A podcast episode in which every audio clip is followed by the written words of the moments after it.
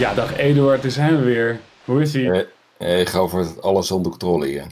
Alles onder controle. Enigszins onder controle. We zijn net overgegaan op een nieuw systeem met onze website. En ik ga jou niet lastigvallen met de ellende die daaruit voortkomt. Maar we hebben het relatief onder controle vandaag. Nou, ik zie de zweetpareltjes over jouw voorhoofd druppelen. Ja, maar dat heeft natuurlijk alles te maken ook met de zomerse temperaturen buiten. Zo, ja, wel hè, vandaag. Ja. Daar worden wij als biohackers natuurlijk niet helemaal vrolijk van. En we zien dat terug in allerlei data natuurlijk die wij analyseren. Maar, en het heeft heel erg veel effect eigenlijk ook, gewoon op hoe je je voelt. Dus ik denk misschien dat het vandaag wel een goed onderwerp is om eventjes het onderwerp temperatuur onder de loep te nemen. Lijkt wel een goed plan. En dan met name de temperatuur tijdens de slaap. Want overdag kun je natuurlijk daar een heleboel oplossingen voor verzinnen. Namelijk gewoon binnen blijven en in de kelder zitten. Ja. Maar daar staat mijn bed niet. Nee. Mijn bed staat op onze bovenste etage onder het dak. Dus ik kijk er dan altijd niet uit naar om te moeten slapen. Op het moment dat het langzaam maar zeker warm wordt. Ja, waarom zijn eigenlijk slaapkamers überhaupt altijd in een nok van een huis? Misschien moeten we dat eens heel even onderzoeken. Ja, het is wel een goeie. In feite is dat de ultieme biohack, dat we iedereen aanraden om gewoon de slaapkamer naar de kelder te plaatsen. Ja. Iedereen moet gewoon ondergrondse slaaphollen bouwen, ondergrondse slaapbunkers. Ja. Ja, maar zo is het natuurlijk wel het makkelijkste om het ook donker te krijgen. Een van die andere factoren die heel belangrijk is bij slaap. Ja, dus eigenlijk hebben we hier wel een mooie opening gevonden voor een complete redesign van huizen. Een hele andere kijk op hoe je je huis moet gaan inrichten. Ja, inderdaad. Maar misschien moeten we het praktisch houden, want ik denk niet dat onze luisteraars op dit moment gewoon hun verdiepingen gaan omdraaien. En hoe gaan wij nou om met dit soort temperaturen? Hè? Want op het moment dat ik de slaapkamer binnenkom, dan is het 25 graden.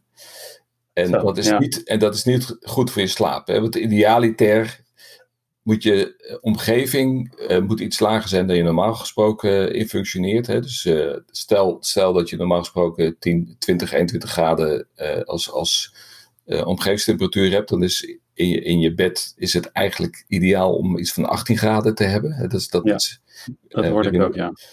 Ja, en dat blijkt ook uit mijn slaapdata, dat ik dan ook het beste slaap als het gewoon lekker een koele kamer is. En dan is natuurlijk van hoe gaan we dat dan hacken op het moment dat het dan 25 graden is? Ja, want in de winter is het natuurlijk niet zo moeilijk. Nee. Ik had een collega roeier en die sliep gewoon in de winter naast een open raam en in zijn naaktheid onder een lakentje. En die zei, ja, daar word je hard van. En dat kan ik me eigenlijk ook wel voorstellen. Als je het niet dat hij heel wetenschappelijk onderlegd was. Het gaat om de heer Diederik Simon, voor ingewijden. Die weten dan precies over wat voor soort mooie gek ik het heb. Maar daar zit nog wel wat in. Dus gewoon, ja, natuurlijk allereerste het raam openzetten. Maar ja, als het buiten 25 graden is, 's nachts nog. Ja, wat doe je dan? Ja. Nou, je hebt natuurlijk technologie daarvoor, hè? Dus je hebt bijvoorbeeld de ChiliPad. Die staat al heel hoog op mijn verlanglijstje. Die heb ik nog niet gekocht. Ja, het is een duur apparaat. En ik ben ook bang voor het geluid wat die maakt. Dus dat heb ik hier in huis. Heb ik het nog niet voor elkaar gekregen om die te mogen aanschaffen. Ja, ja. Maar je hebt een ander apparaat, hè? Dus een variant erop, of niet? Ja, natuurlijk. Toen er richting de Spelen getraind werd en het zo warm werd, dacht ik ook van, nou, dan worden natuurlijk kosten nog moeite gespaard om de optimale slaaptemperatuur te bereiken. En toen heb ik uit Amerika de BedJet laten overvliegen. En die werkt net even anders dan zo'n ChiliPad. Zo'n ChiliPad die werkt met water, wat door een soort van matrasje wordt geleid. Koud water, wat gekoeld wordt. Dat gaat door een matrasje en daar lig je op. En dus dan word je vanaf de onderkant gekoeld. En de BedJet, die werkt met een laken. En dat laken, dat wordt gevuld met koude lucht die uit een soort van grote ventilator komt die onder je bed staat. En met een slang gaat daar lucht in. En de onderkant van je laken die is poreus. Dus daar komt door hele kleine gaatjes in de stof komt daar lucht uit. En als jij dan daaronder ligt en naakt is uiteraard sowieso slaapt naakt, is naakt slapen uit onderzoek gebleken dat het beter is voor iedereen. Komt dat stroompje lucht over je lichaam en dat geeft net eventjes, dat hoeft niet eens echt gekoeld te zijn, dus je hoeft geen hele ingewikkelde apparatuur ervoor aan te schaffen. En dan geeft net even een lekker briesje wat jou s'avonds koel houdt. Oké. Ja, ik los dat briesje op dit moment op door een ventilator in onze kamer te zetten. Dat is, weet je, dan heb je sowieso al een verkoelend effect. Maar je hebt ook een hack om dat effect nog sterker te maken, heb ik begrepen. Ja, nee, absoluut. Want voordat ik professioneel roeier werd en dat er gewoon gratis centjes op mijn rekening werden gestort door het Olympisch Comité, moest ik het ook gewoon van de studiefinanciering oplossen. En dan kan je dus beter kiezen voor de ventilator. En de avond dat je gaat slapen, zet je eventjes een paar flessen water in de diepvries, zodat ze echt diep gevroren zijn. En als je die flessen water voor de ventilator zet, blijkt het dat die lucht die om die gekoelde fles heen hangt en die wordt verspreid door die ventilator, dat die net de gevoelstemperatuur in je kamer eventjes wat kan laten dalen. En ik moet zeggen, het werkt altijd redelijk goed. Oké, nou dan ga ik dat sowieso in ieder geval ook proberen. Oh ja, dan ben ik benieuwd naar wat je daarvan vindt. Ik ben trouwens wel even benieuwd, die prijs van jouw BedJet, is die, ja. weet je die toevallig? Voor de geïnteresseerde luisteraars? Ja, ik denk dat je, ze hebben inmiddels alweer een hele nieuwe versie, dat die toch wel, met importbelastingen en zo, dat je dan toch wel op de €800 of zo. Dan is dat vergelijkbaar met de ChiliPad. Ik denk dat het ongeveer vergelijkbare prijzen zijn. Ja, de ChiliPad en de BedJet, dat zijn concurrenten van elkaar. Die bestrijden elkaar met hand en tand. Ja. Dus die zullen ongeveer rond dezelfde prijs zitten. Maar ja, die moet je allemaal uit Amerika laten komen. En dus ook daar importcentjes over betalen. Ja, dat is fors. Wat bij mij ook wel heel goed werkt, is om een ijskoude douche of even een ijsbad te nemen voordat ik ga slapen. Als het zo warm is. In mijn versie 2.0. Van het ijsbad. Shit, ja, natuurlijk. En kijk, je hebt daar verschillende ervaringen mee. Dus de ene persoon, en dat geldt dus algemeenheid, dus niet als het heel erg heet is, dan zegt de ene persoon, die vindt het prettig om een warme douche te nemen 's avonds, voordat hij naar bed gaat, omdat dat het op de een of andere manier het lichaam comfortabel maakt. Ja. Ik heb zelf ervaren dat het heel goed werkt om een hele koude douche te nemen, met name als het warm is. Dan is het en je neemt echt een ijskoude douche of een ijsbad, dan kom je gewoon gechilled je bed in. Dan is er ook in één keer de perceptie van die temperatuur is in één keer heel anders. Want dan is het niet meer een bloedhete kamer die binnenkomt, maar dan is het gewoon een heerlijke warme kamer. Heerlijk frisse oase. Ja, want je bent tenslotte ijskoud. Ah, ja. En op het moment dat je dan in bed stapt, dan is dat voor mij net voldoende. Dus op het moment dat mijn temperatuur weer gaat toenemen, heb ik dan net voldoende tijd om in slaap te vallen. En niet geïrriteerd te raken van het feit dat ik dan al ligt te zweten en eigenlijk gewoon niet meer kan slapen. Ja. En want het is toch vooral dat in slaap vallen, dat moeilijk is bij dit soort temperaturen. Ja. En dat als je eenmaal slaapt, dan slaap je wel. Maar toch, de temperatuur gedurende de nacht heeft ook gewoon invloed op hoe diep je slaapt. Ja, dus en daar is dan weinig aan te doen. Dus dat betekent dat je dan genoegen moet nemen met mindere slaapscores op het moment dat je met deze temperaturen te maken hebt. Ja, en dat doen wij natuurlijk niet. Nee. Dus ja, ik heb dan de BedJet heb ik dan wel ingesteld op dat die gewoon gedurende de nacht in het begin gaat hij lekker hard. En dan na een paar uurtjes, dan gaat hij wat zachter. En daarna houdt hij met een iets rustiger geluidsniveautje houdt hij dan ook aan. En dan aan het eind van de nacht... zo kan je hem ook op verschillende temperaturen instellen. Oh ja? Er zit wel een soort van... Ja, zij noemen dat dan natuurlijk weer met een soort van biorhythm algorithm. Echt een hele heerlijke marketingterm. Maar je zou dus, afhankelijk van jouw individuele wensen, zou je de temperatuurverloop gedurende de nacht kunnen aanpassen. Ja. Ja, wat ik dan te grappig vind, ik meet met mijn oude ring, meet ik ook mijn lichaamstemperatuur.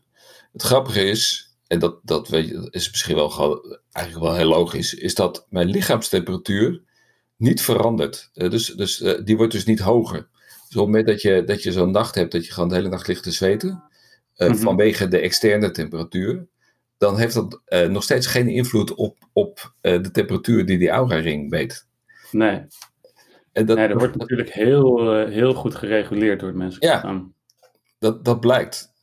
En waarbij ik wel, en dat is dan misschien een andere invalshoek van de temperatuur s'nachts, wel zie dat er wel andere zaken van invloed zijn op die lichaamstemperatuur. Dus je hebt natuurlijk, als je ziek wordt, krijg je een hoge lichaamstemperatuur, maar daar gaat het nu even niet om.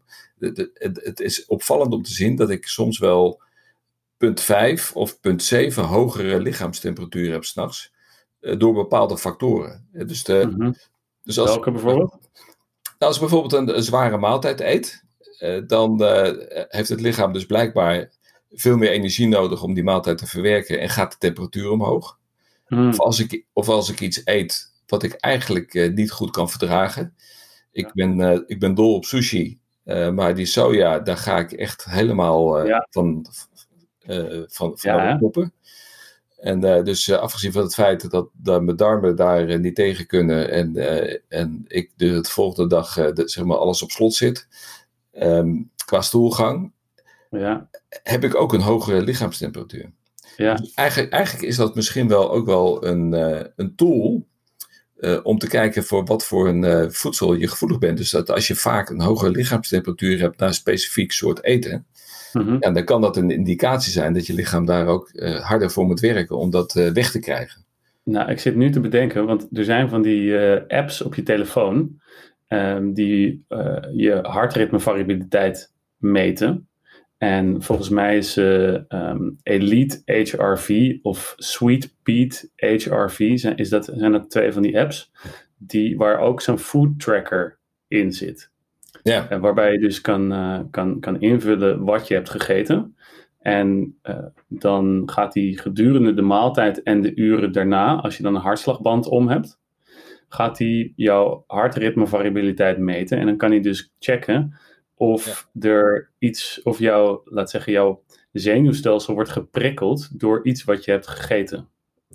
Want dat is het natuurlijk in feite wat er gebeurt als je iets eet wat je niet goed kan verdragen. Je zenuwstelsel wordt geprikkeld en daardoor komt er activatie van bepaalde systemen. En dat gaat waarschijnlijk de lichaamstemperatuur omhoog brengen. Je krijgt gewoon stress. Ja, in feite een stressreactie. Ja. Ontstekingsreactie, hele lichte, laaggradige ontstekingen in je lichaam. Ik krijg het bijvoorbeeld zelf met varkensvlees. Ja, ga ik al bijna tijdens dat ik het ga eten, ga ik al zweten. Oh ja? Ja. Wat grappig is dat. Ja, ja. Zo is het denk ik toch echt best wel individueel. Net als waar jij het net over zei. Van, ga je een koude douche nemen of ga je een warme douche nemen? Het is toch individueel. En dat is het mooie aan het biohacken, dat als je het kan meten, sommige mensen vinden als het warm weer is, gaan ze warme thee drinken. Ja, die vinden dat. Ja. Die denken van, dat is lekker verkoelend. Ja. Mij niet gezien. Maar het meten van die individuele factoren, dan weet je het pas zeker. Ja, en wat dat betreft is het wel interessant, want je zegt ook die heart-rate variability. Dus die Oura-ring die meet dat natuurlijk ook. Weet je, en dan zie je ook dat als die temperatuur omhoog is, dan gaat die heart rate variability, die gaat ook omlaag. Dan zie je dus met twee verschillende indicatoren, zie je dan dat je lichaam gewoon stress heeft en heel hard aan het werk is. Ja. En dat dus niet goed voor je slaap is. Ja. En dan dus moet niet goed voor je herstel. En dus niet goed voor je herstel. En dus niet goed voor je prestaties. Nee. En waar gaat het uiteindelijk om? Het gaat om presteren. Het prestaties. Nummer 1. Ja. Ja. Maar zo hebben we denk ik wel een mooie conclusie bereikt. Van, ja, ga gewoon lekker meten en kijk wat jij individueel lekker vindt. En koel dan op de manier zoals jouw lichaam dat graag wil. En niet per se over wat voor coole hacks je nou weer op internet hebt gelezen. En want de een die zegt, maak je douche koud. De ander zegt, maak je douche warm. Nee, test het gewoon zelf. En het liefst met een bepaald soort meetapparatuur zoals die Oura-ring of de Oura-ring. Daarin blijven wij toch verschillen qua uitspraak. Het is gewoon Oura. Ja, het is gewoon Oura natuurlijk. En daarmee hebben we denk ik de goede conclusie van deze week bereikt. Ja, Eduard. Goed. Ja. We gaan elkaar volgende week weer spreken en dan wordt het weer net zo gezellig. Ja, en ik ben heel benieuwd hoe het met jouw slaap vergaat in de komende periode. Nou, vanavond kan ik jou alvast voorspellen. In dit warme weer ga ik heerlijk onder mijn bedjetje slapen. Oké, en ik ga heerlijk eerst even mijn ijsbadje in. En dan daarna gaan we wel kijken wie het beste geslapen heeft. Ja, inderdaad. Dan vergelijken we onze insporen. Oké. Tot later. Ja, spreek je.